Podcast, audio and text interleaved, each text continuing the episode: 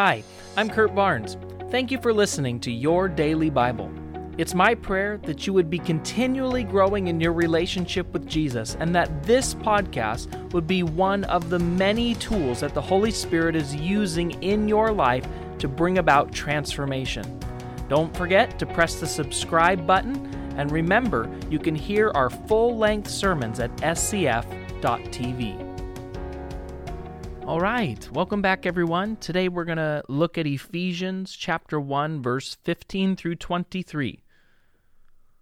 For this reason, ever since I heard about your faith in the Lord Jesus and your love for all of God's people, I have not stopped giving thanks for you, remembering you in my prayers. I keep asking that the God of our Lord Jesus Christ, the glorious Father, may give you the spirit of wisdom and revelation, so that you may know him better. I pray that the eyes of your heart may be enlightened in order that you may know the hope to which he has called you, the riches of his glorious inheritance in his holy people, and his incomparably great power for us who believe. That power is the same as the mighty strength he exerted when he raised Christ from the dead and seated him at the right hand in the heavenly realms far above all rule and authority, power and dominion, and every name that is invoked, not only in the present age, but also in the one to come. And God placed all things under his feet and appointed him to be head over everything for the church, which is his body, the fullness of him who reveals everything in every way. Wow, this is an absolutely loaded, packed piece of scripture but I want to look again, real quick, at verse 17 because it contains something that I think is essential for you and I to understand. It says this I keep asking that God of our Lord Jesus Christ, the glorious Father, may give you the spirit of wisdom and revelation so that you may know him better. Now, did you know that that really is the major objective of this Christian life? To know God better? We need to ask ourselves is this happening in us? Am I really getting to know God better?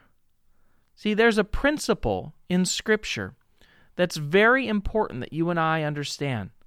We're all familiar with the phrase that says this We were created in the image of God, which means in some way that humanity was created to reflect God Himself. But that fact also means that we cannot learn who we truly are until we begin to learn at who God really is. It is the revelation and understanding of who God is, of the nature of God, that tells us what we are really created to be like. I believe this is one of the major reasons why many people today never seem to discover who they really are. They never learn what they can do. They never learn what possibilities lie within them and the potential that is theirs because they've never actually discovered who God is. We are to reflect Him. And therefore, it is extremely important that we come to know God better and better every day of our life. Remember that Jesus said this in his great prayer to the Father in John chapter 17, verse 3. This is what he said This is eternal life, that they may know you, the only true God, and Jesus Christ, whom you have sent. This is the reason you and I exist, that we may know God better.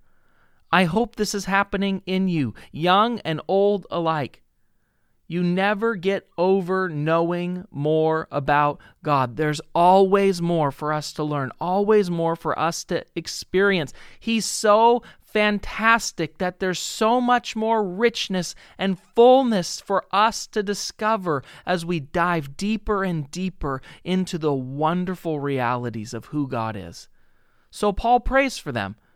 He doesn't know their current circumstance. He can't pray for their daily problems and their pressures that they're facing in every moment, but he can pray and does pray that they may know God better because he knows that will take care of everything else. Let's pray.